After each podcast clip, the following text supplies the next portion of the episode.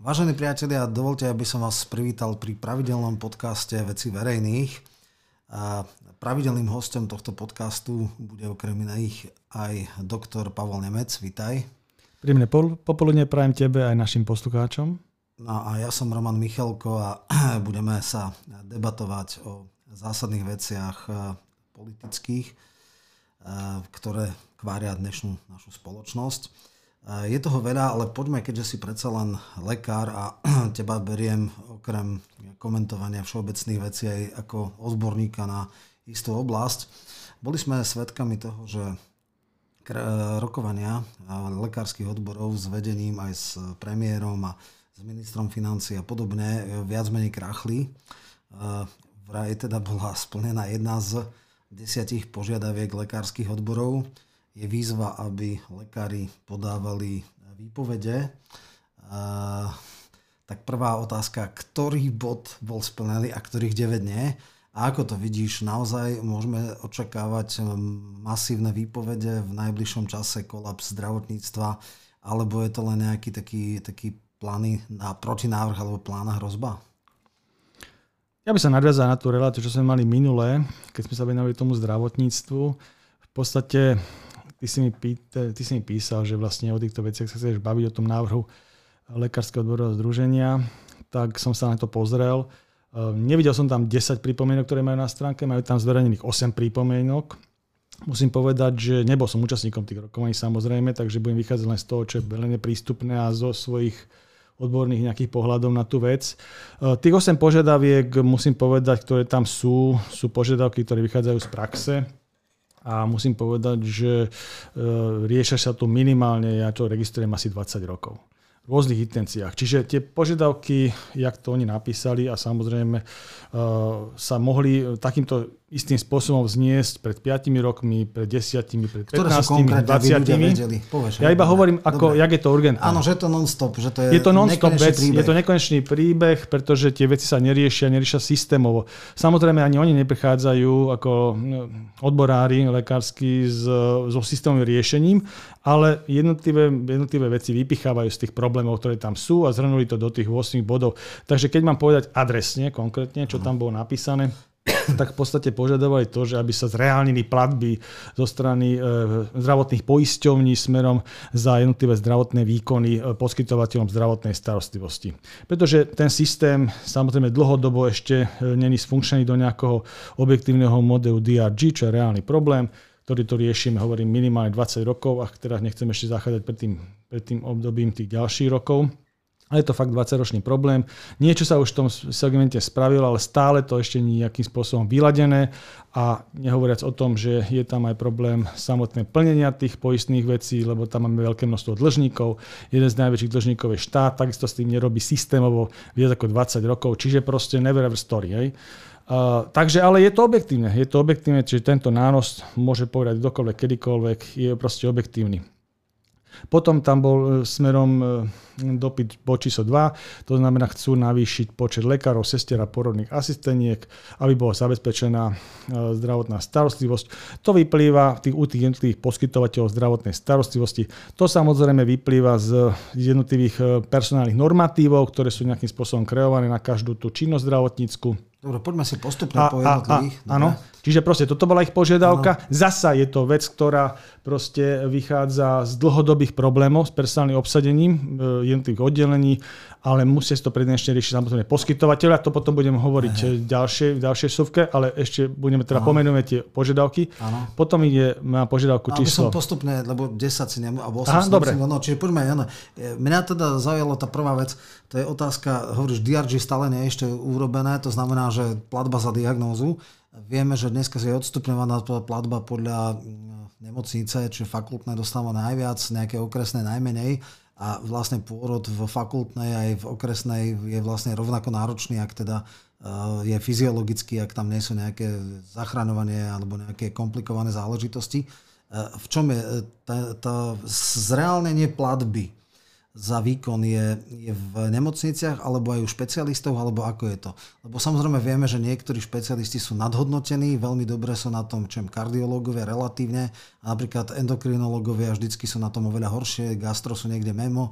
To znamená, e, v podstate tie výkony, ktoré sú preplácané poistevnými, neza, e, nie sú schopné zafinancovať pri niektorých špecialistoch náklady na, na ordináciu a podobne.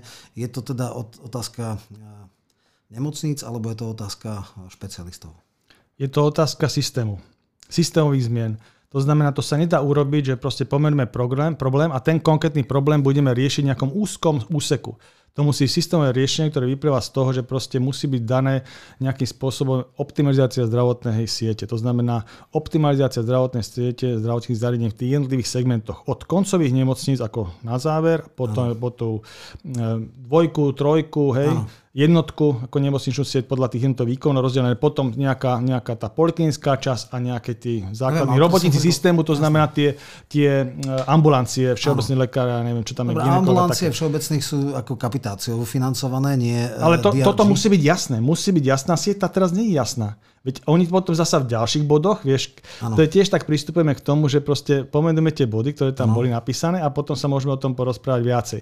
Ale keď ty teraz povieš, že pri bode 2 ideme riešiť len bod 2, ten bod 2 závisí s ďalším s bodom, ďalšími. ktorý oni potom neskôršie pomenovali, Aha. ale systémovo to treba vyriešiť ako, ako celo. Tak sa potom lebo to sa inak nedá spraviť, lebo potom skáčeme ad hoc a je to vlastne... No dobre, ale aby to ľudia dostali do kontextu, lebo to, čo si povedal, ja teda no, sa čiže, tomu orientujem. Roman, čiže vrátim sa k tomu. No. Čiže optimalizácia zdravotnej siete to je ako jeden zo súbežných vlastne strafik, systémového riešenia. A ďalšia vec, áno, stratifikácia, tá, tým názvom toho je X, áno, ale ako kvôli exaktnosti povieme, že to je optimalizácia zdravotníckej siete. To znamená, tam musí byť jasné z hľadiska aj regionálneho a celo celoštátneho a tak ďalej, aj podľa tých jednotlivých uh, diagnóz a špecializovaných ústavov a tak. A potom vlastne na to návezuje súbežne s tým, nie že ako paralelne, hej, to znamená, je tam aj systém financovania potom tej zdravotníckej siete, ktorá je optimalizovaná, Aha. musí byť. Hej. A tam je vlastne systém DRG, DRG postavený na uh, sieť ambulantnú a sieť uh, nemocničnú, hej, hospitalizačnú. A tá ambulantná sa delí ešte na, na špecializované výkony, ktoré sa platia podľa výkonov.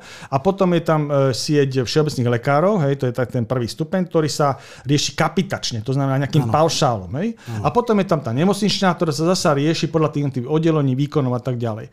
Treba povedať, že tie platby tom DRG systéme zatiaľ nie sú spravené v celom tom segmente, čiže to je prvý nedostatok mm-hmm. systémového riešenia.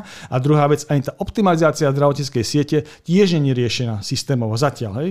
Je, to, je to vec otvorená. Čiže keď sa bavíme o tom, že, že akým spôsobom s týmito dvomi bodmi hej, výjsť, tak vlastne v rámci tohto systémového riešenia, to je väčší diapazón, ako sa pomenovali, čo vy vyťahol ten los, tie body. Hej. To sú len také poukážky na niektoré veci a oni tam ešte išli do väčšej podrobnosti v niektorých tých veciach. Hej ale ako systém oni neriešili. Však podostaneme sa k celkovému systému. Poďme teda k tomu dvojke, čo si vravel.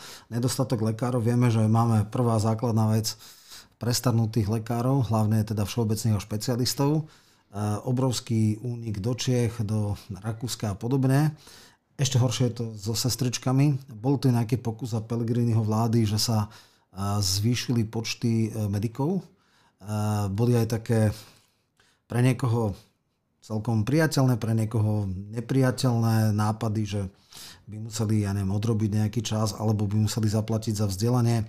Je tu veľký, veľký otáznik zahraničných študentov a samoplacov. E, ako toto sa má riešiť, alebo ak, aká je ich predstava?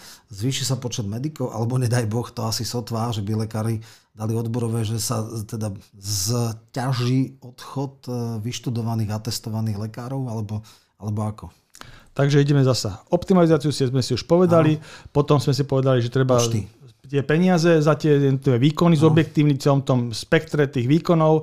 A ďalšia vec je, z hľadiska obsadenosti tých lekárov a tých jednotlivých zdravotníckého personálu, to znamená sestier, zdravotníckých laborantov a tak ďalej, porodných asistentiek, jak je to potom kreagované podľa toho vzdelania, tak to treba vlastne nejakým spôsobom kreovať aj školský systém, ktorý vlastne bude produkovať e, pre Slovenskú republiku tých jednotlivých počtov v každom roku nejaký počet kvalifikovaných pracovníkov, hej, ktorí sú schopní ísť do praxe.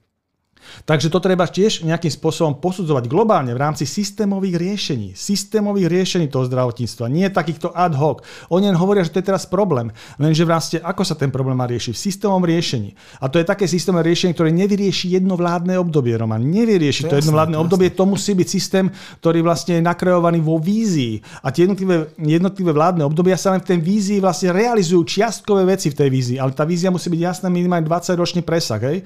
Ja neviem, 4-5 vládnych období, hej, štvoročný, keď hovoríme nie o, o predčasných voľbách. Takže vlastne takýmto spôsobom to má byť postavené a v tomto to má nejakým spôsobom aj synergizovať jednotlivé odvetia. To znamená aj školský systém, tento odborný musí hej, synergizovať so zdravotníctvom, a ďalšie vec s financovaním a tak ďalej. Čiže to sú náväznosti viacerých ministerstiev, nielen jedného. To by som povedal, toto musí byť premiérska výzva v každom tom období, hej, tento segment. No a teraz keď sa vrátime k tomu, lebo oni potom hovoria, že jednak ten no, personálny normatív sa nedodržiava, hej, v súčasnosti, že tam chýbajú sestry na tých oddeleniach a tak ďalej. Niektoré, že sa ani tie... Nadčasy obrovské. Nadčasy sú obrovské a tak ďalej. A ďalej hovoria o tom, že nie je to adekvátne ani ohodnotené, hej, aj niektoré nadčasy, aj proste samotná pláca, ako vo forme hrubých mesačných príjmov. Služby, tak, to, je, to sme už pri bode trojky, hej, lebo to nadvezuje, hej, aby sme nejak systémovo s tým pracovali, aby to nebolo len také Dobre. nejaké hejtovanie.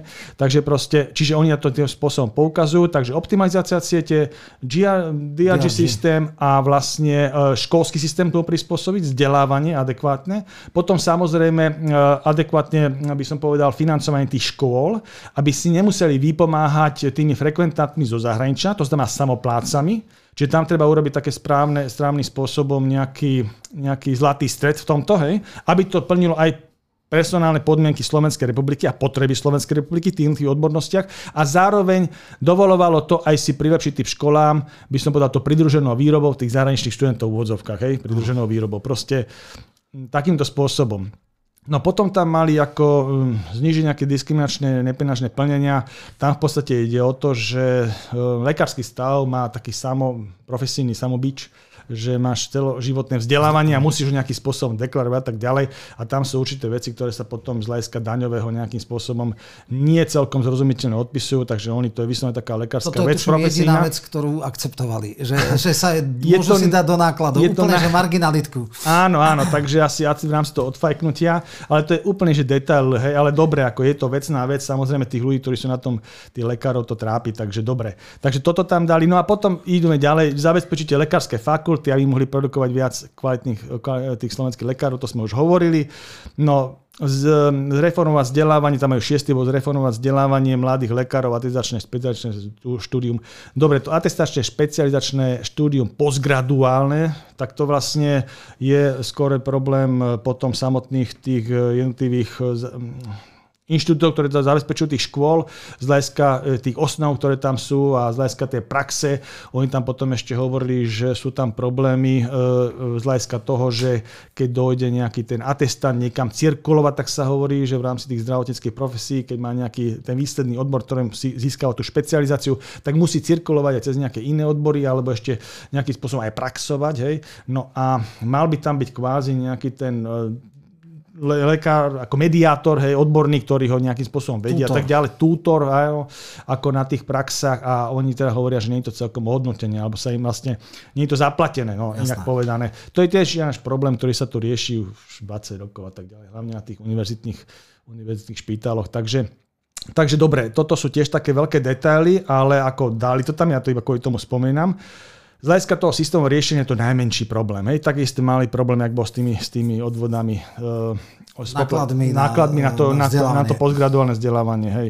No potom tam dali taký bod, že 7, že nerušiť oddelenia v nemocnici, aký nebude pomerne zvýšený personálny stav na priestorové zabezpečenie a tak ďalej. To znamená, že keby sa v rámci optimalizácie zdravotnej siete niečo rušilo, tak musí byť jasné, že čo to zrušené bude zastupovať alebo nastupovať, čo to vlastne zastúpi. Hej? A musí to byť jasné nielen z hľadiska materiálno-technického vybavenia, ale z hľadiska personálneho vybavenia. Čo sú tiež také úplne jasné veci, keď niekto robí ten systém. Hej? Ale zrejme Vidíme, že ten systém je nečinný, ani v tých základných bodoch, ktoré sme predtým hovorili, nie sú informácie, vôbec sa tu nevedí žiadna diskusia, takto títo odborári lekársky dali to tohto bodu. No a potom ďalej tam ešte dali ako 8. bod, že Slovensko nesmie stratiť konkurenceschopnosť, vyskávanie lekárov, sestier a tak ďalej.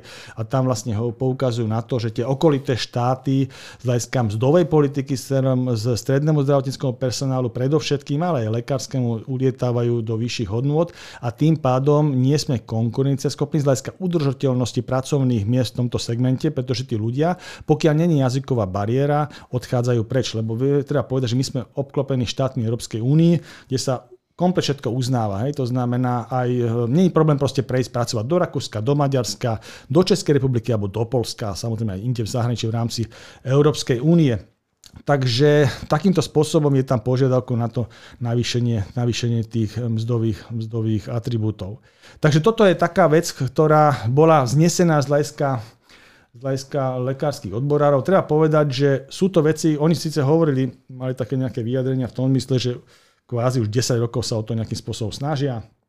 Sťažovali sa na to, že tá diskusia bola taká ako uh, bez nejakých von, vonkajších uh, merateľných posunov. Myslím, že jednali aj s pánom ministrom Lengvarským súčasným, kde teda hovorili, že tiež nebol nejaký výstup minister údajne nadvnímáva situáciu, hej, takže také veľmi populárne v dneských politických pozíciách navnímávať situáciu. Navnímáva, Niekedy to vystačí hej, hej. 5 rokov a za 11 tisíc mesačne čistom je to celkom dobrý biznis, navnímavať no. veci. Takže ako... On je človek zo systému, nie je, že mimo, však on bol riaditeľom nemocnice, takže troška to môže vedieť. Dobre, to si povedal uh, diagnostiku situácie. Uh, aká je vlastne terapia, alebo akú terapiu, keď už sme v týchto e, terminológiách, vlastne sa dá očakávať. Čo teda by vláda mala s tým robiť? No, terapia je veľmi, ako by som povedal, tá systémová. Hej? Len momentálne to prichádza k veľmi ťažkej dobe, lebo hovorím, že tieto veci sa tu nanášajú plus minus cez rôzne persony a rôznymi retorickými kanálmi už 20 rokov. Hej. Nikam sa to neposunulo, ale samozrejme niečo iné, keď toto sa e, nanáša v nejakých, by som povedal, priaznivejších časoch, hej, a niečo iné, keď sa to nanáša dnes. Keď sa to nanáša v čase veľkých víziev medzinárodných a dnešnej energetickej kríze, to sa budeme tiež dneska rozprávať o tom. Takže je to veľmi nedačná vec, teraz nejakým spôsobom to rozoberať. Samozrejme sú tu určité veci, lebo každá kríza prináša aj nejaké, nejaké výzvy, a možnosti nejakých riešení, ktoré predtým boli ako neprechodné, zrýchli sa troška jednanie. Treba povedať, že aj potom covide vlastne prichádza, e, prichádza určitá obnova z hľadiska tých finančných e, reštrukturizačných fondov z hľadiska Európskej únie, ten, ten fond obnovy prichádza do zdravotníctva 101,5 miliardy, čo sme hovorili v minulom vstupe. Medzi tým, čo sme vlastne tedy hovorili, došlo aj k rozhodnutiu e, vlády o tom, že sa Výrazná časť eh, tých finančných prostriedkov použije do výstavby dvoch nových nemocníc, štátnych nemocníc, čo bol veľký problém, však preto sme aj tú reláciu vlastne robili, lebo tam boli všelijaké iné hry, treba povedať na rovinu v tom pozadí. Takže rozhodlo sa, že sa vráti k podstate veci táto dnešná koalícia, v podstate, ktorú si dali do svojho vládneho programového vyhlásenia a tam vlastne dali, že investujú do bratislavských rástoch. To Ale znamená, iba do hrubej stavby? Áno, to je tiež veľmi zaujímavé. Čo znamená hrubá stavba? Hej?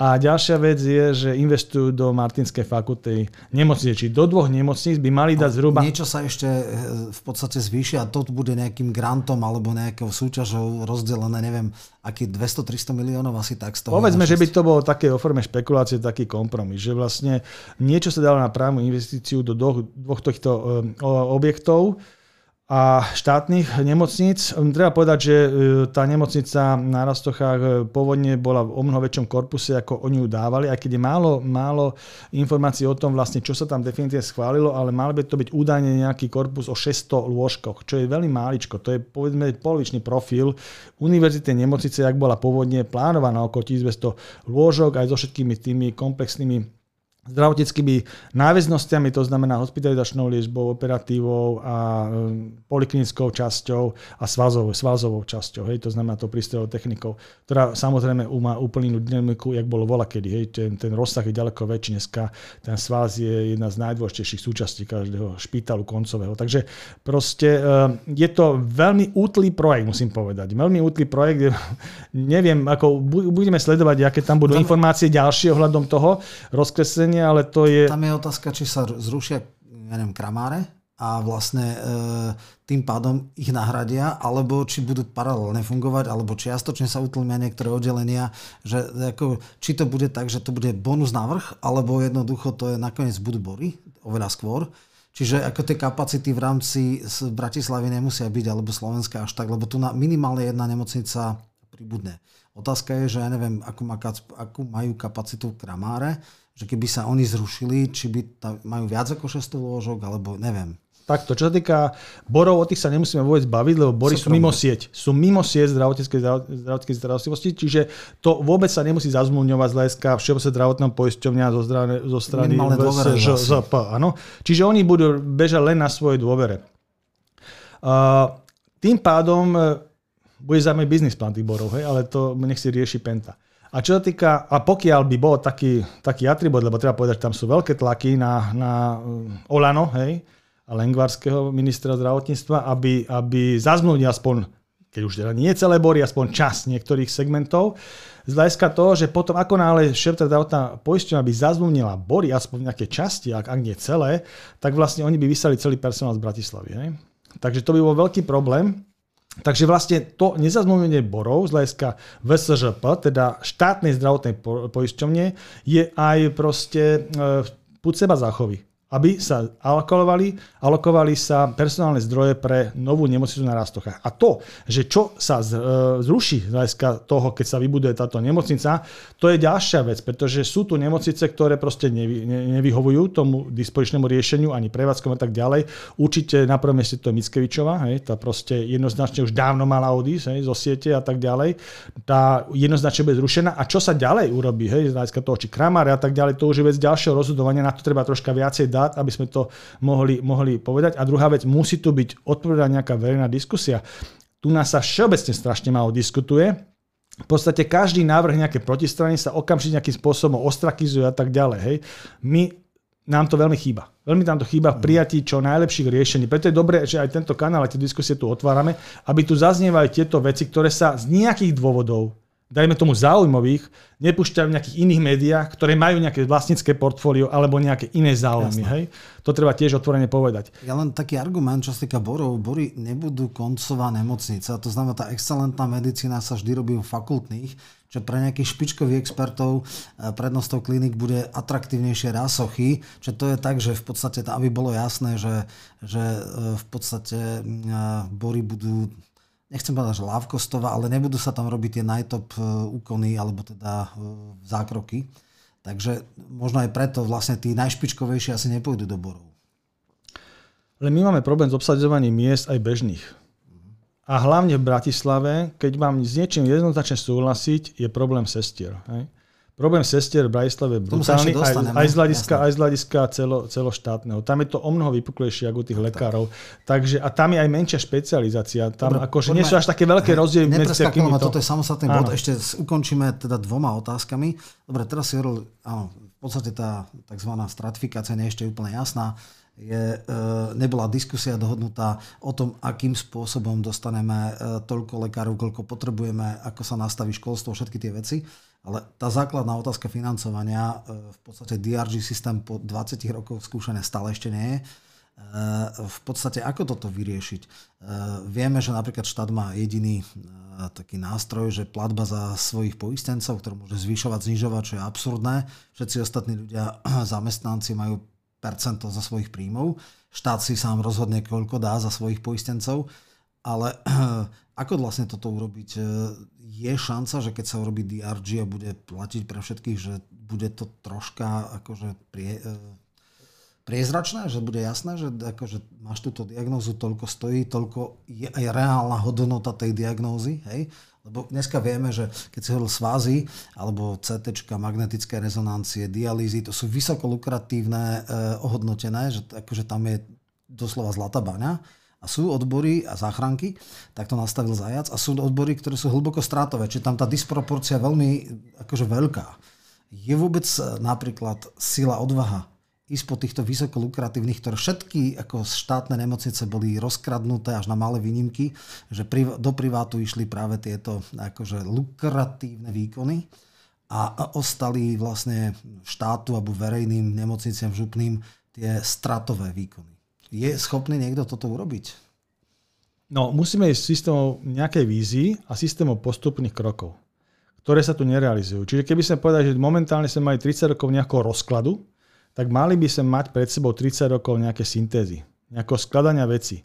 By som povedal z hlavy na nohy, hej, naspäť. A keď povieš horizont 30 rokov, tak ľudia asi akože no, sa nepotešia. No treba povedať, že, ale treba povedať pravdu že toto není vec jednoho štvoročného obdobia. Aj na rovinu treba povedať. Ja som to hovoril aj pred voľbami, hovorím to aj teraz. Toto není na jedno všimnutie ja prúdika. Čiže, čiže keď sa rozprávame o tom, že vlastne, aké by mali byť to smerovanie v tej vízii 30-ročnej, to je tá optimalizácia zdravotnej siete, to je to DRG, to je to školstvo prispôsobenie sa potrebám, to je to, e, čo sme hovorili smerom k tým platovým náležitostiam, to je to, že vlastne, aby sme mali alokované finančné prostriedky v tom poistnom systéme v dostatočných mierach, aby sme ten DRG vedeli aj vyplácať. Hej toto je tá vízia 30 ročná. A teraz ideme k tým bodom, čo sa dá robiť čo najrychlejšie, tak samozrejme to, že sa ide vystavovať nejaké optimalizačné, v rámci tej optimalizácie, že sa investuje hlavne do tých koncových nemocníc a teraz nejaké dve sa budú budú v tomto voľbnom období budovať, alebo začnú sa budovať. Je, Potom asi nejaké oddelenia z tých... Je smer dobrý, áno, to je smer dobrý.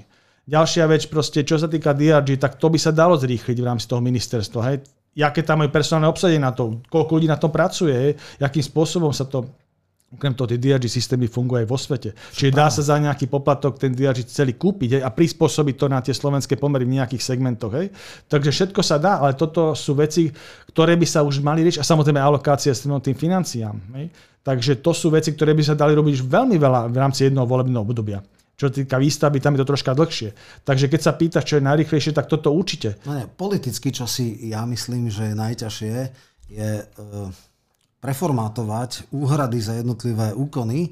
To znamená to, čo som ja vravel, že sú niektoré vysoko lukratívne a sú niektoré, ktoré sú hlboko podhodnotné. Tu sa že veľa fakultné nemocnice robia špičkovú medicínu, ktorá nie je dotovaná dostatočne, čiže oni robia, neviem, transplantácie, neviem, príklad poviem, možno, že to nie je dobrý prípad, ktoré e, náklady na ich e, liečbu sú podstatne e, vyššie, ako je úhrada z poisťovní.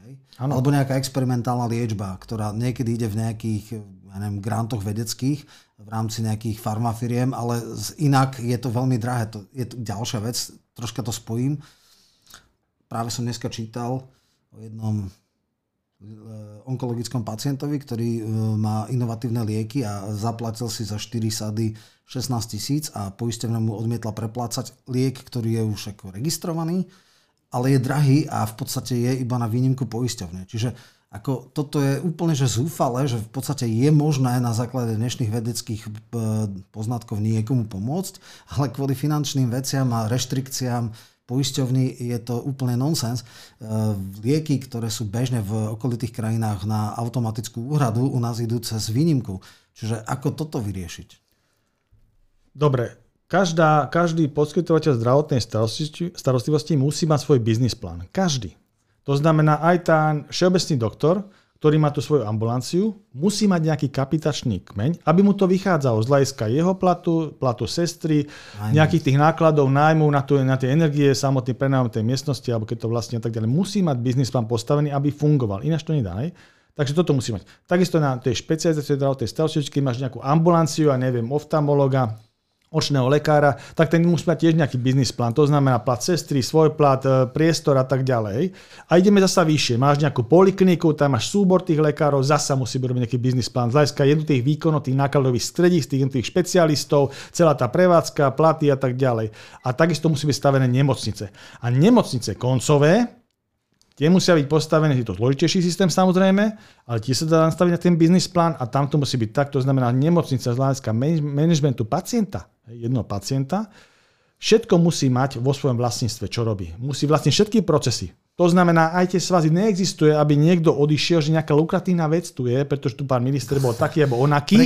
A teraz, to je bežné. Moment, ja iba, ty sa ma pýtaš na to, čo hey. riešiť. Tak Hej. toto treba riešiť takto. To znamená, že nie, že magnetickú rezonanciu mi robí nejaký súdruh niekde, alebo že ja neviem, CT robí niekto iný, alebo labáky robí niekto iný. Proste nerobí. Koncová nemocnica má vlastné OKBH, má vlastné magnetickú rezonanciu, denzinometriu, všetky tie lukratívne veci, ktoré sú nejak ponastávané a v rámci toho biznis plánu nemocnice sa potom vedia vykryť aj tie, dotácie. aj tie krížové dotácie, ak sa hovorí niečo, čo je menej, alebo nejaký náročný pacient. Aj? Lebo treba povedať, že nedá sa úplne všetko vyfiltrovať. To nikde vo svete tak není. Sú určité diagnózy, ktoré vieme asi odhadom povedať, že ja neviem, jeden z tisíc e, ľudí, hej, obyvateľ Slovenska, jeden z tisíc, bude mať takú vážnu diagnózu a je dosť možné, že proste sa to bude musieť v rámci toho systému nejakým spôsobom spraviť. Alebo dojde nejaká politráma, keď koncová nemocnica, dojde politráma nejaká z ulice, auto nehoda a tak ďalej vážna, ktoré bude veľmi presávať tie možnosti. Hej. Dá sa potom urobiť nejakú nadnormatívnu vec, že vlastne ten poskytovateľ koncová nemocnica má ešte takú otvorenú zmluvu s poisťovňou, tak sa to aj rieši, že keď už je to veľký priesah a nedá sa to vykryť v rámci biznis plánu tých, tých krížových ano. platieb, tak sa dá taká tá nadnormatívna vec ešte v určitom e, objeme proste financovať priamo z poisťovne. Hej. Aj to sa tu rieši, to je vysoko nákladoví pacienti. Takže sú takéto veci, ale základná vec je, komplexná zdravotná starostlivosť, komplexná zdravotná starostlivosť koncového užívateľa, to znamená koncové nemocnice, tak sa mu robia, musia robiť aj rástochy. Hej? To znamená, že proste všetko, čo sa tam bude utilizovať, neexistuje, aby vlastnil niekto iný ako ten hlavný poskytovateľ zdravotnej starostlivosti a žiadne outsourcingy, žiadne prenajmenia služieb. To, čo teraz urobili v Svetom Michalovi, to je proste proti tomu. To je proti tomu. Jasné. Ja, ja len chcem, ako v poriadku, pri rásochoch sa to dá od začiatku takto urobiť, budú mať vlastné CT, vlastnú re, e, magnetickú rezonanciu, svázy, všetky tie veci, dialýzy a bude sa to krížovo akože dotovať. Hej? Ale čo z... Ale to nie je periatívny výraz, že krížovo dotovať. To je proste v dobrej viere, tak sa to, ako, tak sa to robí. To, to je to, každý chápe, je to v poriadku.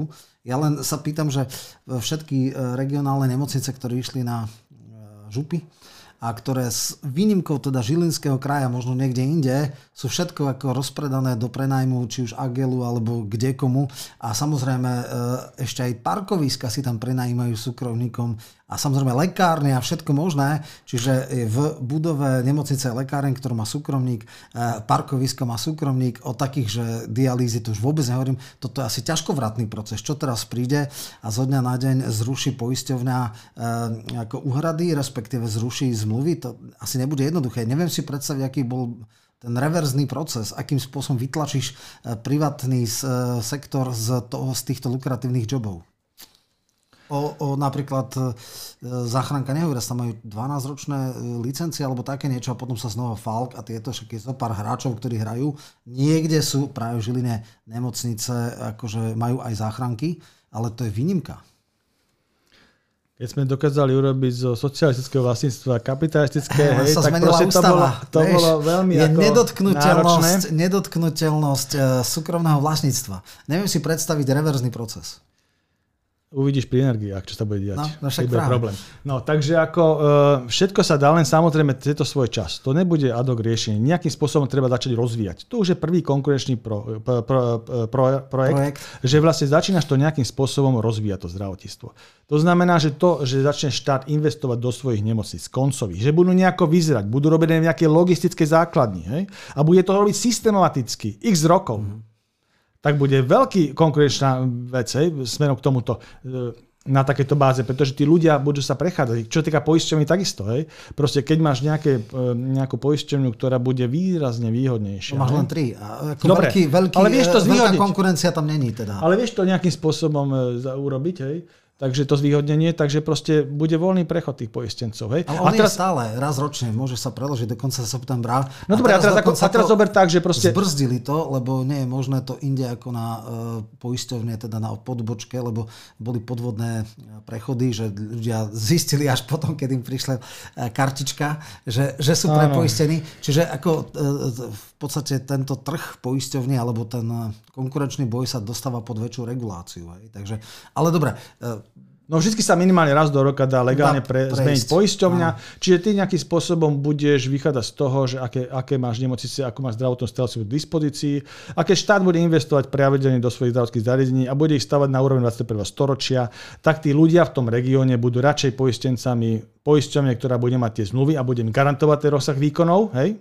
V tom danom zariadení, ale, ale ako, ako by mali v niečom inom. Takže takýmto spôsobom postupne my tu nemusíme robiť nejaké riešenia s bajonetmi v uliciach, ako ľudové milície. Hej. Toto je proste normálnym spôsobom konkrétny bod. Ide o to, aby si ľudia volili zástupcov toho štátu, ktorí nebudú robiť veci proti, pod tým záujmom, keď sa tam do tých funkcií dostanú. To znamená, nebudú to rozkrádať. Lebo to, čo si hovorí, že sa nastalo tak 30 rokov, to bolo vďaka tomuto, že vlastne ľudia si zvolili ľudí do funkcií, ktorí proste riešili potom ne, individuálne záujmy, ne, nemali verejný záujem, ale riešili Jasné. si individuálne záujmy alebo skupinové alebo finančné záujmy iných skupín. Hej? Dobre, a daj, toto bolo to cieľom. Jasné, dajme ešte poslednú otázku k lekárom a to je tá, že Vysolajský teda vyzval, že vyzýva všetkých lekárov, predovšetkým predpokladám nemocničných, aby teda vydávali výpovede, lebo však v priváte to nemá logiku. Očakávaš nejaký masívny... Viem, že v Čechách pred čem, desiatimi rokmi, že e, bolo také heslo, že, že ja neviem, e, keď odchádzali, bol obrovský štrajk lekárov a boli hrozby výpovedí a že vaša neviem čo a naša, vaša smrť alebo také niečo. Uh, vidíš uh, naštvanosť v lekárskom stave v tom zmysle, že by relevantná časť 10, 15, 20% lekárov naozaj dalo výpovede a už tak uh, zúfali pomery, zúfale pomery ešte, ešte viacej sproblematizovali? Tá výzva. Uh, áno, čo týka tej výzvy, tak tá nejakým spôsobom bola teda pertaktovaná len cez túto lekárske odborové združenie, ja som nevidel nejaké stanovisko Slovenskej lekárskej komory tomuto. Ani neviem, či to vlastne uh, pán Vysolianský... Vysolajský. Vysolajský, pardon, pán Vysolajský s nimi konzultoval, hej? Pán predseda toho Lekárskeho odborového združenia. Takže to je prvá vec, čo mi tu chýba. Chýba mi tu vyjadrenie poskytovateľov, lebo tí ľudia, tí odborári, jednotliví lekári, alebo čo tam vystupovali, v rámci tejto aktivity e, sú niekde zamestnaní, hej, z hľadiska tých poskytovateľov starostlivosti, väčšinou nemocničné štátne siete alebo tak ďalej. Uh, majú tam svojich štatutárov, ktorí sú nominovaní, venovali, nominovali ich veca Olano, alebo teda zastupujúcim ministrom zdravotníctva, súčasne pánom Lengvarským. Aj keď treba povedať, že personálne nominácie boli, aké boli, hej, to boli okenári a tak ďalej, alebo do všetkých spoločenských kresťanských združení, hej, proste kamaráti. Tu na nedošlo k nejakému posunu po predchádzajúcej volebnej um, garnitúre, hej, to je vlastne hnutie to obsadilo. Áno, to vlastne je rovnaké systémom našich ľudí obsadzované. Hej. Tak, tak. Treba si to povedať a takisto je to vec, ktorá potom na tom zdravotníctve je vidno, hej, že vlastne systém našich ľudí. Ale ja videl som ich nejaké odborné vyjadrenie, lebo treba povedať, že takéto veci by mali byť e, následne po nejakom odborárskom vystúpení zasa by mali byť e, na, na tom mysle zdravotníctva minimálne zvolení všetci štatutári, tých poskytovateľov zdravotnej starostlivosti, ktorých tí jednotliví lekári vlastne pracujú. A tí by sa mali k veci vyjadriť, hej, či pociťujú takýto problém prevádzkovo zabezpečiť tie zdravotské zariadenia, že tam je taký veľký odliv lekárov masovný na, na základe, ja neviem, tohto roka, hej, 2022, to, alebo tak. Nevidím tiež masívne, takú aktivitu, čiže, čiže proste mne to tak vyzerá skorej, že je to, je to také ako troška izolované. Je to taká aktivita, treba povedať, že tento pán doktor je aj mal byť pôvodne štátnym tajomníkom, ktorého, ktorého chcel robiť Olano za štátne tajomníka. Neviem, ale odmietol. Takže odmietol, ale nevieme, že z akého dôvodu a tak ďalej, čiže asi, môže tam asi byť... nemal chuť ísť e, do tohto e, letničiarského prostredia, ako sa hovorilo. Akože... Dobre, ale treba povedať, že, že ja som nevidel také, takéto rozsiahle aktivity 10 rokov náspäť z jeho strany. Neviem, koľko tam už je predsedom minimálne nejaké 35-6 ročný, čiže nejak dlho asi Ale nejaký piatok tam už je tým predsedom, asi čiže je. proste začal takýmto spôsobom vystupovať až no, aktívnejšie mediálne, až potom to ako no, odišiel odtiaľ. Čiže, či chcem povedať, že môže tam byť aj nejaké osobné, osobné nejaká byť, averzia alebo ja nejaká taká motivácia na takéto veci, ale, ale z hľadiska toho, že, že či odíde nejaké veľké množstvo lekárov a tak ďalej. Nevyzerá to na takú tak, aktivitu, tak. Roman. Proste, lebo Že ja tu nevidím takýto... aktivitu iných tých profesijných organizácií, napríklad tie lekárske komory alebo tých um, zástupcov zamestnávateľov, tých štatutárov nemocníc, tých riaditeľov nemocníc, že by tu a, nejakým spôsobom avizovali nejaký alarmujúci stav no, v tejto oblasti. Zaj, stalo sa Aj keď to... tie problémy tam sú. Počkaj, počkaj. stalo masové. sa, že minimálne v lete nejaké oddelenia na onkológii boli uzavreté, že, ale to je, nie je otázka ani tak lekárov ako sestier. Teraz sa vráťme k sestrám, lebo aj toto je ďalšia vec. Kavecka s kolosálnym konfliktom záujmov vyjednávala. Eh, ona ako členka Oľano eh, za sestry. Čo vyjednala? Hovoril si, že s lekármi ešte ako tak, ale so sestrami čistá katastrofa. Eh, toto je veľký problém. Bez sestier asi nemocnice fungovať nemôžu. Ako, ako toto vidíš? Ako budú naozaj sa nejak masovejšie rušiť oddelenia v nemocniciach a, a jednoducho bude kolaps zdravotnej starostlivosti kvôli sestrám? To zapadá aj do toho, že vlastne nevidím tu nejaký posun ani, ani teda aktivitu tých zamestnávateľov v tejto veci, nejakú retorickú, že by tu hovorili, že to je veľký problém a vystúpali v tomto veci a bušili smerom k k establishmentu nášmu, k exekutíve ministerstvu zdravotníctva. To je prvá vec. A druhá vec, e, akurát sme zachytili také niečo, ako bolo vystúpenie, myslím, to bol minister zdravotníctva, minister financí, tým, tým histrionským štýlom, hej, proste, že extrémne zvýšenie, tu bude historické zvýšenie, ja neviem, od Rakúsko-Orska sme to už také nemali, Aha. tak proste takýmto spôsobom tam niečo bolo, zaznievalo, ale nemyslím si, že by to realizovalo, lebo Vieš zatiaľ... čo vlastne vyjednali? Bolo tam nejaké ako zvýšenie, ale... 250 alebo tak nejak sa mi zdá, to som nejak zaregistroval, že toľko nejak skokovo.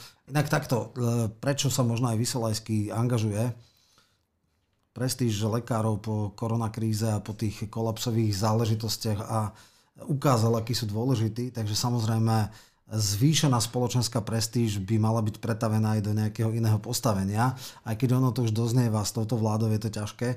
Čiže e, ty si myslíš, že systém, e, problém so sestrami sa nejakým spôsobom nevyrieši? No ja si osobne myslím, že problém so sestrami je najvypuklejší. A určite nejaké riešenie tam by malo prísť. Hej? To určite. Len treba povedať, že prichádza to, e, táto vec vo veľmi zlej dobe pre riešenia, pretože tu na môže byť problém nielen so sestrami, tu môže byť problém s chudobou v štáte. Extrémnou chudobou v štáte, to je prichádza v veľmi krátkom časovom úseku. A tu na je tá energetická kríza. Hej. Takže to sú veľmi vážne veci. Takže to môže byť skončiť a to by som sa rád potom aj premostil do toho ďalších, ďalších tém a tam by som viacej aj teba ešte, možno ešte vyspovedal. Vec, ešte jednu vec ale, ale, ale treba povedať, že z hľadiska tých sestier toto je určite najvypuklejší problém a keby sme niečo mali povedať čisto pragmaticky, ako s nadladom, mimo ideologických vecí a tak ďalej a opozícia, koalícia tak, tak toto určite treba riešiť. Tie sestry treba riešiť, lebo to je tu reálny problém. Dobre. Ale to je len taká dobrá rada. No. Hej, priorit. Čo už. Eh, takto. Bol si niekedy riaditeľom e, nemocnice svätého Michala, tak by ti to mohlo byť blízke. Keď už hovoríme o tých veciach, tak dajme aj jednu aktuálnu horúcu akože korupčnú kauzu. Mikulcov brat získal e, v tzv. vraj, teda elektronickej aukcii e, zákazku na, tuším, stráženie Rozdiel bol 200 eur cica, čo je úplne že absurdné, pri, neviem, aký objem to môže byť, to ty možno budeš vedieť. Ako ty ty vnímaš túto ako mega protikorupčnú vládu? Predstava, že by eh, ja neviem, Kaliňákov brat eh, strážil svetého Michala, no tak eh, jednoducho Matovič by skákal od zemok a hovoril o týchto. Ako, ako vidíš, je to, je to podľa teba normálne? Aký je asi objem na stráženie a 200 eur je akože úplne že absurdná, absurdný rozdiel. To je tuším za rok, alebo niekoľko rokov, neviem už presne. Ja som to hovoril aj v tých prvých častiach, čo sa týka správania tých nemocníc, ale čo sa týka konkrétne Sv. Michala, nemocnice Sv. Michala, my keď sme sa zaoberali reálne tým procesmi v Svetom Michalovi a uh, nastavovali sme ich, tak robili sme si také komparácie tých možností, že čo sa dá outsourcovať a čo sa nedá outsourcovať a proste to, čo sa dá, tak či to je výhodnejšie mať v outsourcingu ako vo forme nejakej dodavateľskej služby, či to už bolo upratovanie, či to už bola strážna služba, či to už boli, ja neviem, strávovačky a tieto veci. A vo všetkých tých veciach, v rámci tej SWOT analýzy, sme prišli na to, že jednoznačne pre nás je výhodnejšie mať všetko vo priamej ingerencii. To znamená žiadny outsourcing. Hej? A konkrétne Svetý Michal, tá strážna služba tam bola riešená tak, že je to bývalá nemocnica ministerstva vnútra, vlastne aj terajšia, len má aj výkon akcionárskych práv, tam robí na poli obrana. Hej? A tým, že vlastne obrana prevzala aj vnútra, lebo Mikulec došiel z obrany, hej, to je vlastne armáďák a takisto aj Delej armáďák, čo si ho tam nominoval, riaditeľ nemocnice, tak vlastne vykonávajú tie akcionárske správy aj nad tým nutrackým úsekom. No a čo sa týka toho, e, toho zabezpečenia tej strážnej služby, tak toto boli väčšinou bývalí policajti, ktorí proste dôchodcovia, veľmi zodpovední, ja neviem, 20-25 ročnou policajnou praxou a boli zamestnávaní ako civilní zamestnanci a bol na nich spolach, proste neboli tam žiadne problémy. Treba povedať, že uh, nemocnica nie je žiadna atomová elektráreň a tak ďalej, alebo ja neviem, muničák, hej, a. kde treba nejakých vyškolených 20-ročných proste vymakaných borcov, hej. Je to normálna nemocnica, ktorá má samozrejme nejaké tie drahé zariadenia v sebe a tak ďalej, ale toto pohľade stačilo, bolo to na to spolahnutie a hlavne bolo to cenovo výhodnejšie. Cenovo to bolo výhodnejšie. A čo sa týka upratovacích služieb, takisto. Proste nemocničná starostlivosť je veľmi dôležitá z hľadiska hygienických tých všelijakých požiadaviek, ktoré tam, to není obyčajný, není to administratíva, ktorá proste prejde z nejakou handrov a tak ďalej, tam má špeciálne tie hygienické filtre robené a všetky tie roztoky a tak ďalej, a tie postupy, ktoré sa tam musia používať, to je proste celá veda. Tam to má konkrétny človek na starosti a tak ďalej. Takže to tiež sa nedá outsourcovať nejakou firmou, ktorá proste upratuje, ja neviem, túto administratívnu budovu, potom ešte upratuje niečo Jasne. v digitál parku, tak bude upratovať nemocnicu. Však je to to isté, nie na metráže, sa dohodníme sa. Takže to nie je to isté.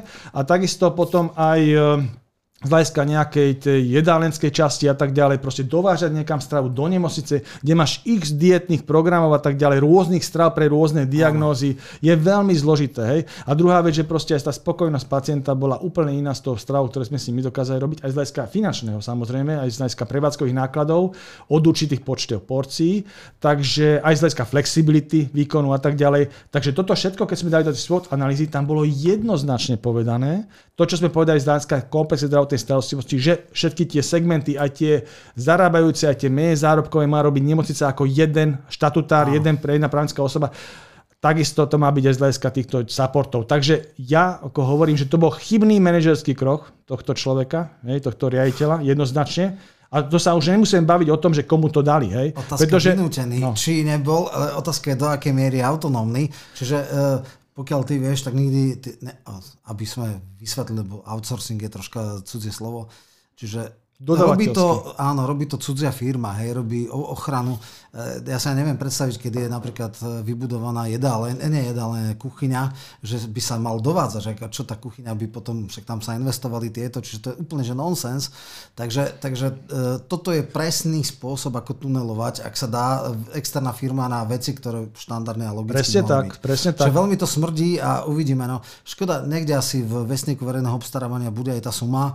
A možno by bolo dobré asi možno máš nejaký pamäť, samozrejme treba nejakým spôsobom dať valorizačný mechanizmus, e, infláciu, že za koľko to dneska tá ostraha je a koľko bolo za tvojich čas.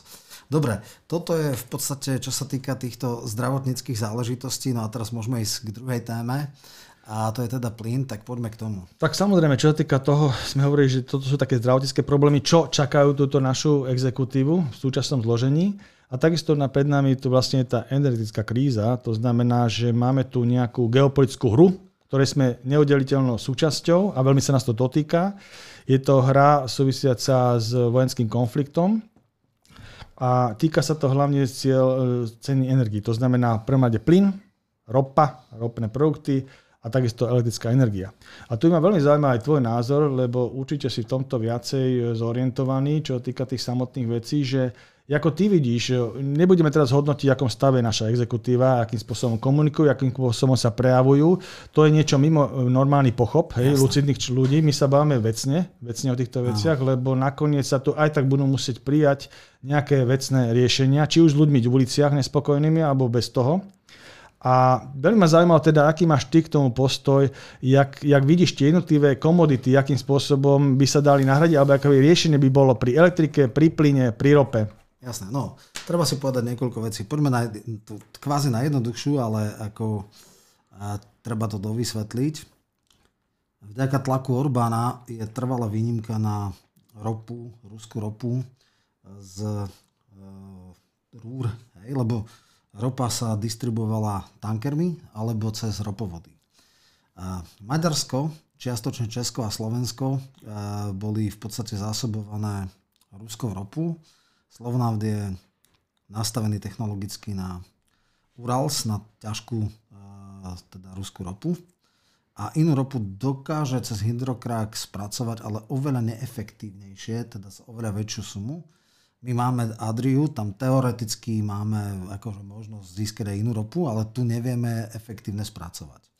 Ten problém je v tom, že za rok a pol máme otvorený trh, lebo Slovnaft, treba si povedať, že on nezasobuje iba slovenský trh, ale aj český a maďarský a čiastočne aj rakúsky. A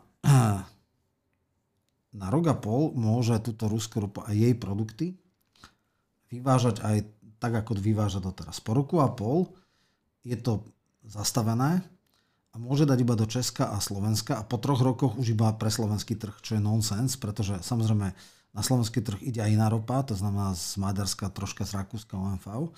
Čiže nedá sa povedať, všetko, čo sa u nás vyrobí, sa aj u nás potrebuje. To sa vzájomne. My čas dovážame, čas vyvážame, ale čo je najpodstatnejšie? Technologické minimum, aby malo zmysel ekonomicky vyrábať ropu, je 70% kapacít. Ak je pod 70%, tak je to v strate. No a ten problém je s odbytom, preto lebo e, slovenský trh a český e, ne, nevyrieši alebo neudrží na 70% kapacít. To znamená, že bude do straty. Samozrejme je tu obdobie od 2,5 e, do 3 rokov, kedy sa teoreticky dá prestaviť e, technológia Slovnaftu na ľahkú ropu, že by robil nejaký mix. Ale pri všetkých tých povoľovačkách, projektovej dokumentácii, naopak, že reálna, reálna čas, reálny časový horizont je okolo 3 rokov, extrémne optimisticky 2,5 roka, 2 štvrť.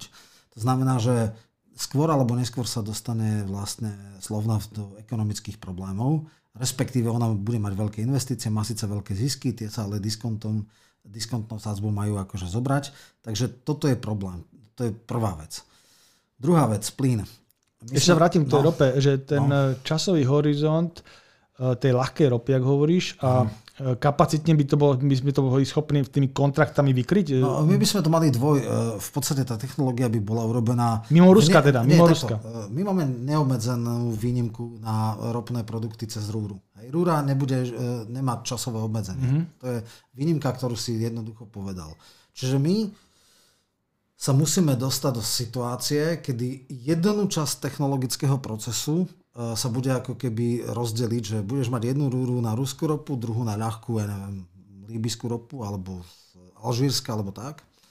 A, a čas technológie pôjde na spracovanie ľahkej, čas na ťažkej. Čiže paralelne pôjde. Hej? Len ty musíš mať vybudovanú e, tú technologickú časť, to hrdlo, ktoré nejakej, v nejakom stave alebo v nejakej časti technologického spracovania tej ropy, to bude spracovať tú ľahkú ropu. A potom to je ako, ja neviem, príklad. Z ropy na, na benzín je treba nejakých 10 technologických postupov a 3 sú také, ktoré sú rozdielne. Tam je obsah síry a neviem, nejaké ďalšie veci, ktoré napríklad e, vysokú e, obsah síry má tá ruská ropa na rozdiel od niektorých líbyskej ľahkej ropy napríklad.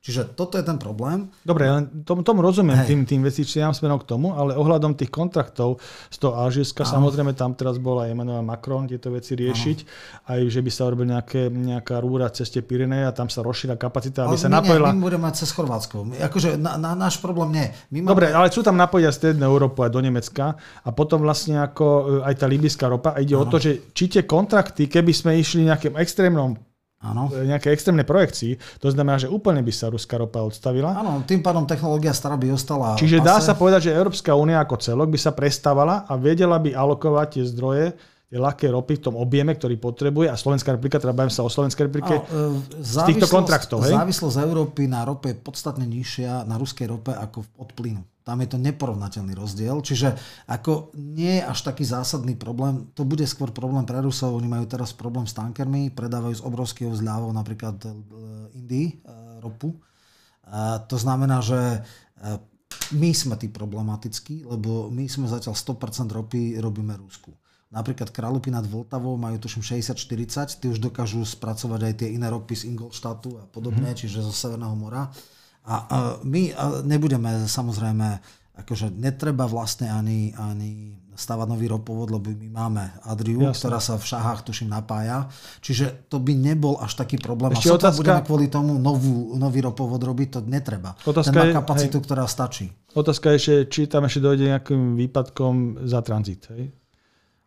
Do Problém je cez Ukrajinu, samozrejme. Jasné, keby oni to stopli, takto, samozrejme, že my ďalej už nebudeme, my do, do Česka, už ďalej do Nemecka, tak asi sotva. Takže... Že zrejme tam nejakom výpadku príde za tranzit. Určite, čiže áno, toto nás samozrejme... A otázka, či to budeme schopní v rámci rozpočtu nejako vykryť. Uh, je to nie je nepodstatná suma, ale nie je taká, že fatálna, že by nejak... Je to, je to zaujímavá suma v, z hľadiska jedného podniku, nie z hľadiska štátneho rozpočtu. Hej. Že ten podnik Transpetrol, čo bol, bol vysoko lukratívny, ale v rámci príjmov celého štátneho rozpočtu je to relatívne zanedbateľná suma. Čiže to není tak, že by ekonomika stála a padala na tom. Dobre, tak poďme na ten plyn, Roman. Tak. No plyn, vieme, že bolo teraz prepojenie s Polskom, tuším, že v oktobri pôjde naplno, čiže akási diverzifikácia bude, ale tam to bude oveľa, oveľa ťažšie, preto lebo uh, diverzifikácia je Skrátka sú dlhodobé kontrakty, samozrejme boli už v Katare, boli už všade možné, hľadajú sa nové veci. Tam uh, jedna vec je technológia, že dobre, ty, keby si aj hneď mal nakontrahované uh, plyn, tak ty potrebuješ vybudovať tie terminály, ktoré budú z skvapalneného plynu dávať ti do uh, iného skupenstva, teda do plynového. Čiže to není tak, že to si kúpiš auto niekde v, v showroome, ale to je minimálne 12 až 16 mesiacov. Okrem toho musíš mať kapacity, dobre, povedzme, že máme z Polsku. Neviem, aká je kapacita, či my máme 5 miliard kubíkov eh, v podstate eh, spotrebu Slovenska. Neviem, či a do akej miery dokáže toto nahradiť tá, tá, tá prípojka z Polska. A neviem presne, pravdu povediac, či tam ešte nemusí byť dostávaný ten terminál. Čo sa týka celkového, tak samozrejme je to obrovská uh, celkového kontextu, že skádial inde, tak uh, ono sa to dá v nejakom čase preformátovať, že dneska napríklad India a niektoré ďalšie, ďalšie odberatelia z Kataru a z tej Blízkeho východu, respektíve Perského zálivu, sú odberatelia z uh, jedný a teda Rusko by rado diverzifikovalo a v podstate ich plyn cez tankery, ktoré sú akože tie špeciálne na ten stlačený, lebo aj oni, aj Rusi vedia stlačiť a skvapalniť plyn. Len nemajú ani zďaleka takú infraštruktúru, lebo celá ich infraštruktúra bola cez plynovody riešená. Hej? Čiže to je zase otázka. Čiže bridlicové plyny z Spojených štátov, Amerika je obrovským výťazom, Samozrejme, e, Katar, potom môže sa tá akcionár, teda odberateľská štruktúra zmeniť. Že India, Čína bude oveľa viac brať e, ruského plynu a zase naopak odberatelia, napríklad India, ktorá brala z Blízkeho východu, respektíve z Perského zálivu, už nebude brať, lebo Rusi im dajú lacnejšiu cenu, lebo nejak inak nemajú šancu sa presadiť na tom trhu, že im dajú nejakú zľavu, nejaký diskont. A vlastne to sa presunie v horizonte troch rokov povedzme do Európy. Hovoria, že bezbolestne, relatívne, teda zásadná diverzita, zmena dodávateľov je tak do roku 27. Dneska máme rok 22. Ako by to vyzeralo s tou cenou? No, cena, cena bude e, takto. Ono nastane potom rovnováha, keď sa e, dopyt a ponuka vyrovnajú. Čiže tam budú nejaké nie absurdné ceny. Hej. Dneska je obrovský problém preto, lebo samozrejme Nord Stream bol zase na 3 dní pustení, špekulanti vyskočili hore, teraz ide na 20%. My, družba, sme išli na plnú, my máme 80% zásobníkov naplnených, čiže ako tá, tá južná vetva ide fajn. E, tá severná Nord Stream 3 vôbec sa nepustil, Nord Stream 1 sa každú chvíľu kvôli technologickým akože turbína a tak ďalej nejde, ide potom 10%, potom 30%, čiže, čiže e, najviac to môže postihnúť Nemecko to je úplne jednoznačné, tam už e, hovoria, že budú si e, plie svetre a že 17 e, stupňov bude v teda, administratívnych budovách. No a ten, ten problém je v tom, ešte jedna vec som, že aj Rusi majú obrovský problém, sú obrovské množstva sa pália teraz pri fínskych hraniciach, obrovský sa spôsobom zničí teda CO2. V podstate plyn sa dá jediným spôsobom skladovať, že to môžu dať do zásobníkov keď sú zásobníky naplnené, tak to nemôžu zastaviť. Jednoducho teraz, keď sa ten vrt urobí, on stále ide. A jediná vec, ako ne, nedávať ďalej, je to páliť.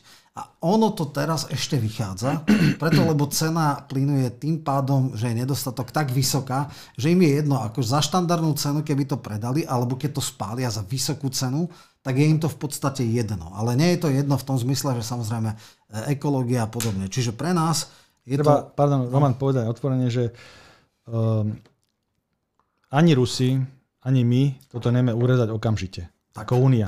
Nevieme to urezať presne okamžite. Tak. To znamená, že keby niekto začal to použiť vyslovene ako geopolitickú zbraň, že by to zastavil, tak Rusi to nemajú kam dať, musia to páliť tak. a my to nevieme nahradiť. My to nevieme nahradiť. V nejakom časovom horizonte áno, áno ale okamžite to nevieme nahradiť. A takto sú nejaké úspory, to znamená, tie také trapnosti, že geotermana, tak to zase tiež v nejakom horizonte. Samozrejme sú nejaké úspory 15%, ale Európska únia, že sa musíme akože šetriť a potom bude dokonca nejaká solidarita, ale nie pre priemysel, ale len pre domácnosti. A áno, čiastočne vieme, že dneska je obrovský boom e, dreva palivového, uhlie začína, hej, v, v Polsku sú kilometrové rady pred baňami a sú vybukované všetky tieto veci. Ja si myslím, že pán Timmermans ani nespí. Pán no, Timmermans, no, áno, áno, áno. Ale, ale čo je podstatné, a to je to podstatné, že uh, to ešte aj tak nemusí stačiť, respektíve sú niekde nahraditeľný plyn a je nenahraditeľný. V chemickom priemysle sa nedá. Výroba hnojív sa nedá. Tam sa nedá geotermálna energia. To znamená, e, niektoré podniky Duslo už prestalo vyrábať, čiže ono to nemá, že len, že budeme mať energetickú chudobu, tam ide o tom, že aj chemický priemysel krákne, lebo to je nenahraditeľná surovina. Hej? Čiže, a ešte jednu vec, je aj plynovod do Číny. Do Číny je to tak, že e, teda z väčšej časti čínsko-ruská hranica je cez akože Himalaja a tak, tak tam sa dosť ťažko robí plynovod. Ale je teda teraz taká nejaká, že pokus cez, cez Mongolsko. Mongolsko, presne tak, čo by akože šlo, ale ten jeden plynovod, ktorý je funkčný, má kapacitu 10 miliónov kubíkov. 10 miliard, 10 miliard. Slovensko má spotrebu 5 miliard. Čína má miliardu 400 miliónov. To znamená, e, oni im vlastne dávajú to, čo je spotreba európske 10 miliónového národa. Čiže to nič. Výstavba plynovodu trvá 4 až 6 rokov. Čiže toto je tiež obrovský problém. Nemajú tankery na skvápalnený plyn. Hej, čiže to je ďalší obrovský problém. Čiže ono je to akože len, že treba si povedať, že Putin bol pripravený, má obrovské devizové rezervy a vlastne tým, že vytvára ako keby fiktívny nedostatok komodity, tak tá rastie do takých výšok, že keď, uh, ja neviem, uh, kubík stojí 100 a potom keď stojí tisíc, tak ty ako pri jednej desatine máš tú, tú istú tržbu.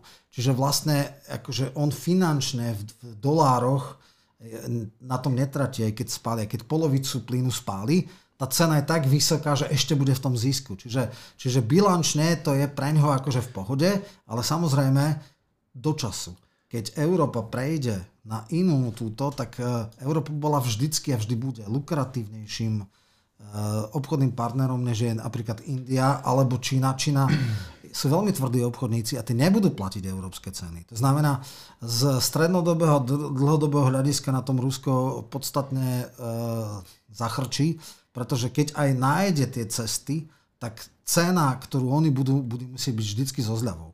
Dneska dávali napríklad indickú ropu z 25 dolárov za barel. Hej, za 100 litrov 25 dolárov. To už je akože poriadna pálka. A treba povedať ešte jednu vec, že problém Ruska není problém finančný. Ani tak dlho nebude. Rusko má peniazy dosť. Ale problém Ruska je výrobný. To znamená, treba otvorene povedať, že všetky tie ťažobné zariadenia, ktoré tam sú, sú západné technológie, ktoré sú pod sankčným zoznamom. A bude možnosť, keď bude možnosť niečo rozvíjať smerom na Čínu, tak treba povedať, že boli tam nejaké joint venture s Čínou.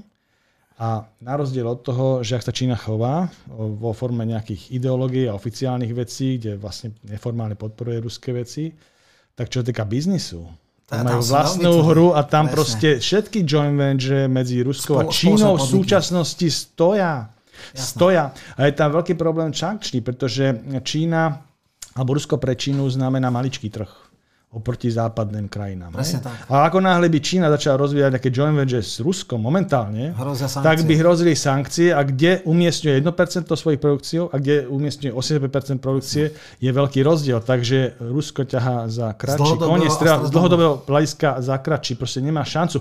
A to isté sa týka aj výrobných programov z hľadiska zbrojných technológií, pretože ruské zbrojné technológie sú takisto Čipy. závislé na západných technológiách. To tu málo kto vie. Proste sú závislé. Ale ako náhle je tam sankčný zoznam, tak proste majú Rusi problém vyrábať čokoľvek aj v zbrojnom priemysle. oni, teraz zara, za, oni teraz urobili, že substitučné veci. To znamená, že všetko, čo sa dá, urobia si analýzy a nahradiť. Ale to sú náhrady, ako sme videli, e, tie Moskviče. Asi také náhrady. Tak, bez a, a, a, a to nehovoríme v tom, že by sme to chceli, proste treba hovoriť priamo veci, jak sú. Hej. Hej.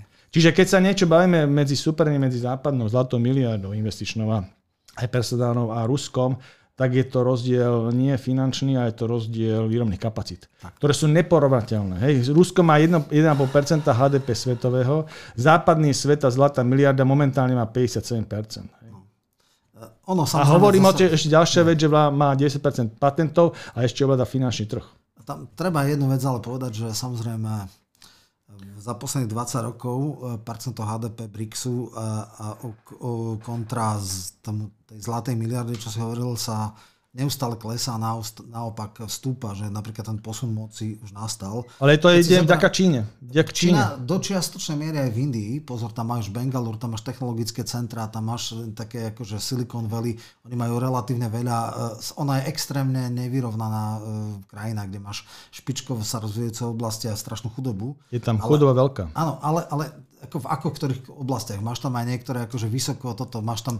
Ale to je pre aj Číny, Roman. Ja viem, Tá ja viem, veľká nevyváženosť je veľká. Tak. Čo chcem povedať je to, že posun smerom k krajinám BRICS je jasný, je jednoznačne dlhodobý a je to práve pre outsourcing, že v podstate priemyselnú výrobu, že dneska vlastne Eh, Spojené štáty sú supermarket sveta, eh, Európa je múzeum sveta a dielnou sveta je Čína a čiastočne India a my sme tam všetky výroby, aj, tie, aj ten iPhone sa vyrába v Číne. Vlastne v podstate, keď si zoberieš technologické, one, eh, západný svet, keď zoberieme Japonsko, Spojené štáty a Európa, vyrába jeden alebo dve typy, alebo dve firmy vyrábajú mobily. Samsung a iPhone teda vy, vy, vyvíjajú Všetky ostatné sú čínske značky, Oppo, Xiaomi, uh, Honor a tak ďalej, že, že úplne, že všetky tie firmy Siemens, Banque, uh, teda to bolo tajvanská, uh, Alcatel, Motorola, je už čínska, BlackBerry, všetko, všetko už majú ono. Takisto, keď teraz prišla veľká investícia do východu, to není, že Saab, či Volvo, že to je švédska firma, to je čínska firma, Gili. Land Rover, to nie sú Angličania, to sú Indovia. Jaguar, čiže ako to len, aby sme vedeli, že ono to nie je také jednoduché, tá snaha.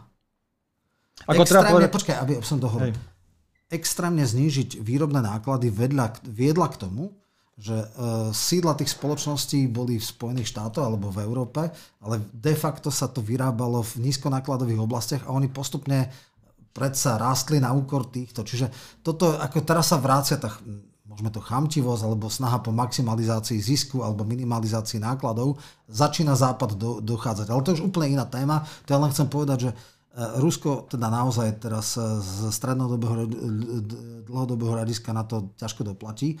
Áno, Čína, presne ako si vravel, e, má oveľa väčšiu obchodnú výmenu s Spojenými štátmi a s Európou a nebude riskovať sankcie kvôli Rusku. A keď, tak ja som to viackrát vravel, Rusko sa stane surovinovým príveskom Číny. Akože v tomto je obsadený. Ale, Benzínovou pumpou Číny by som tiež, povedal. Ale tam ešte chcelo dovetok.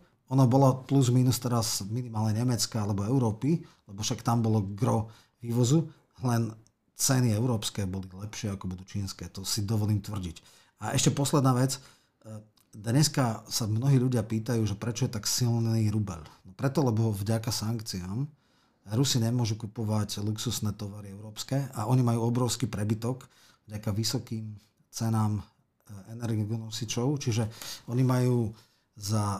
Vy, vy, takto, vyvážajú menej, ale za oveľa vyššiu cenu a nemajú čo kupovať od západu, lebo im to ono. Čiže tým pádom rastie rubel, ale samozrejme pre ruských výrobcov je to vlastne zle, lebo ešte sa znížila ich konkurenciaschopnosť. Myslím teraz okrem energonosičov, keby nejaké výrobky chceli dávať, tie sú už úplne nič, lebo je veľký rubel.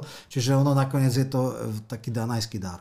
Dobre, poďme už len posledná vec, lebo už sme naozaj dlhý. E, dvoma, troma vetami sme v situácii, kedy teda máme takéto obrovské problémy. Ešte tú elektriku Ešte, povedzme. No dobre, elektrika, elektrika je samozrejme výrobná, teraz máme ešte také nejaké memorandum s elektrárňami, že zastropované cena 60 e, eur za na megawatt hodinu, 61 niečo.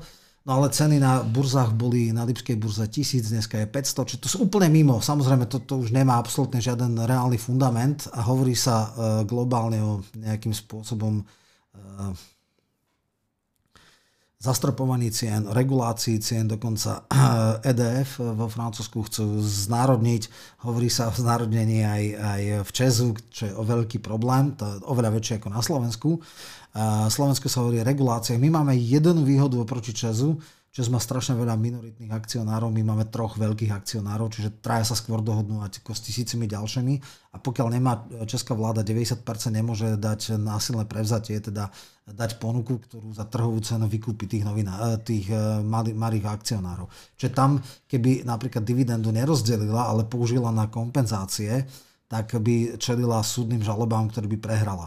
Čiže my sme teraz v štádiu, kedy naozaj v jadrových elektrárniach je výrobná cena energie okolo 20 až 30 e, eur za megawatt hodinu.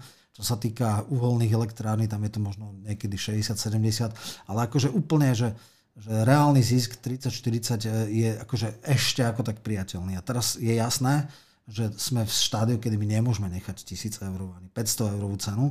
Tam riešia v podstate jedna taká bachrlatá možnosť je, že zdaniť potom špeciálnu daňová No treba povedať, že na, na európskej, na európskej Rovný, eh, rade hľadajú. vlastne mm, teraz vyšli s takou, s takou iniciatívou, ktorá sa aj tu na minimálne no. v tom diskurze v alternatíve objavila, že vlastne v tej, v tej cenovej burze v tom Lipsku, v tej hlavnej európskej, vlastne tam bolo nastavené, že sa tá vysená cena e, alokovala cez tých bootmakerov u toho najdrahšieho výrobcu. Hej? A tí boli vlastne plynové a tak, tam sa to vlastne cez tie ruské, ruské odstávky, ktoré sa urobili takú logistiku, že vlastne ich dávali odstávky do tej Európskej únie na nadmer potom zvyšovala tá cena e, vlastne elektrickej energie. Takže zmenia, je tam návrh, že by zmenili logistiku kreovania tej ceny. Hej? A kalkulačný vzorec. Kalkulačný vzorec by sa zmenil, to je jedna z vecí. A ešte druhá vec bola, že by to dali ako zastropovať. A tam vlastne budú jedna tie ministri, 27 za energetiku, minimálne u nás to je minister hospodárstva. A tam sa vlastne nejaké rezim musí spraviť. Ale určite bez tohto opatrenia sa nepohneme. Nie, Čiže počkaj, niečo sa musí, nie, nie. Je to v rovinách. E, samozrejme, že hľadá sa európske riešenie.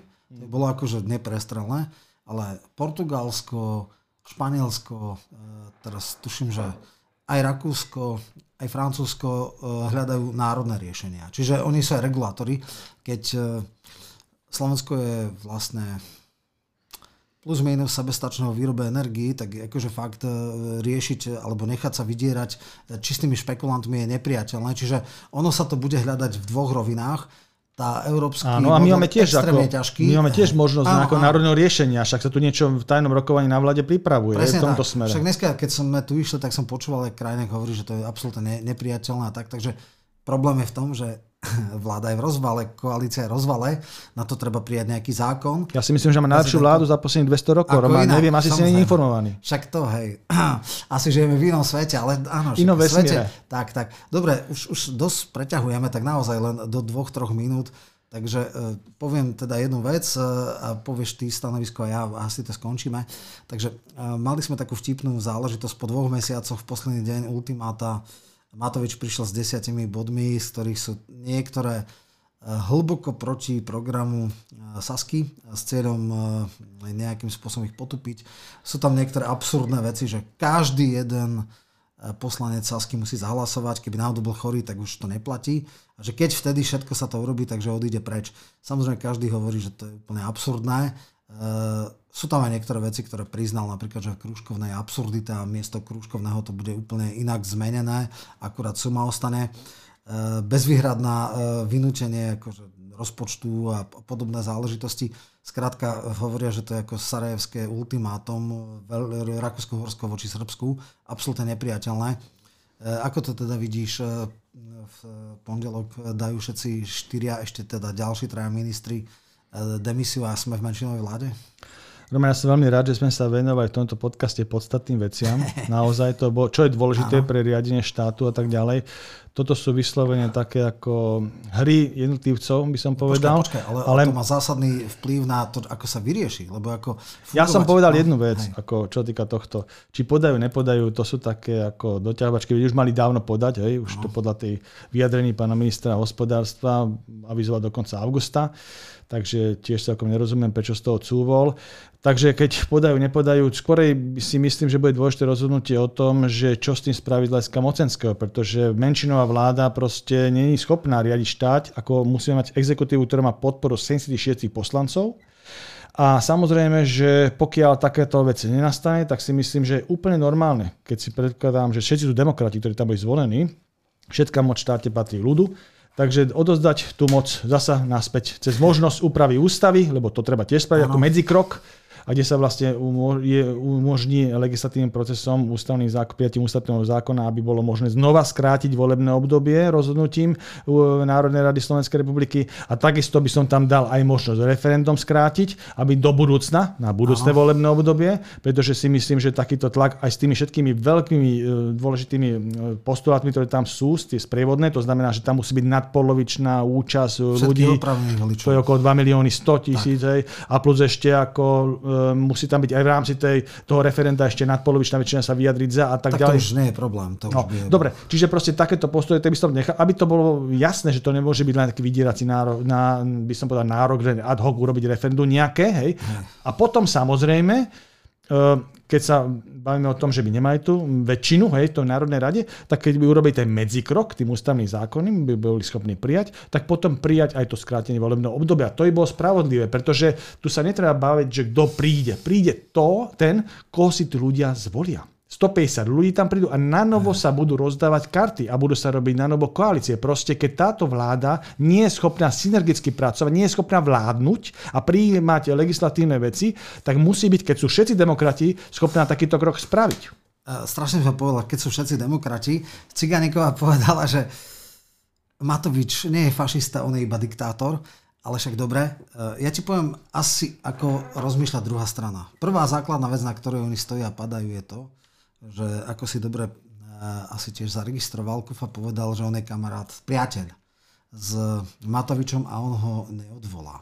To znamená, uh, tým pádom explicitne plus minus povedal, že oni budú držať stranu, uh, teda túto vládu. Nie pri všetkých zákonoch, nie pri všetkom, to znamená, je, tá vláda nepadne, ale ona môže fungovať. A teraz keď si hovoril, že 76, no nie je to tak. 150 hlasov bolo jeden jediný krát v eh, dejinách tohto eh, volebného obdobia, keď sa hlasovalo o vydaní Fica. Väčšinou býva nahlasovaných 130, 100, 132, 140, 128, 118, tak rôzne. Na bežné hlasy hla, eh, zákony prechádzajú 60, 63 a 65 hlasmi. Pravdepodobne sa bude hrať na to, že koaliční pseudokoaliční menšinoví poslanci budú musieť byť extrémne disciplinovaní a naopak e, opozícia tá vždycky je taká voľnejšia, takže to bude tak ad hoc, raz niečo prejde, raz neprejde. Môže to byť brutálna agónia, ale deň e, zúčtovania príde pri rozpočte a pri e, dlhovej brzde a to bude veľký problém. Lebo ak toto neprejde, tak vtedy, vtedy nastane. Ja to teda vidím tak, že samozrejme Sulik povedal, že otvorí tú schôdzu a dokonca podporí prvé čítania zákonov, ktoré oni ešte odsúhlasili, keď boli vo vláde. O druhou nehovorí. Nehovoril, že v budúcnosti druhé, na druhej, tretej schôdzi nemusia ani otvoriť schôdzu.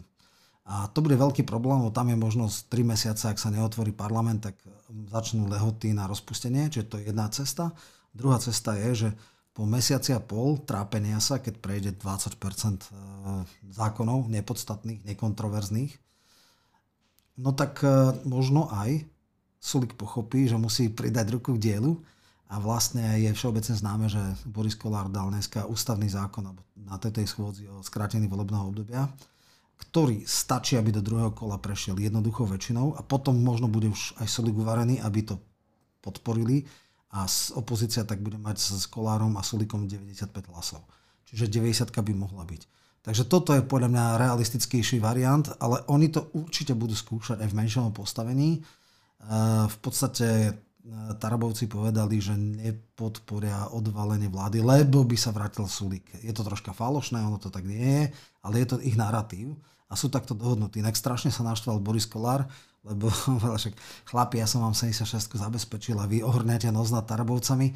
No je to tak, niekedy aj absolútne a hodnotová cynická politika e, nastá, na, narazí na isté limity.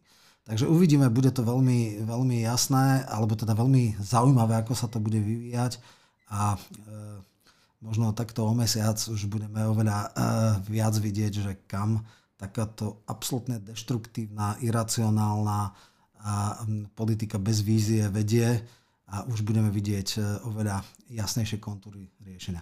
Dobre, ja ti ďakujem, že teda si na tomto pravidelnom podcaste budeme teda pravidelne to dávať. Popri aktualitkách budeme mať aj samostatné témy, toto bude takýto model. Takže ďakujem ti za účasť v, v tomto podcaste. Teším sa znova o mesiac do, do počutia. No a som rád, že si prišiel. Ďakujem aj tebe, Roman, samozrejme, a takisto pozdravujem našim, našich poslucháčov a prajem príjemný deň. Do počutia. Do počutia.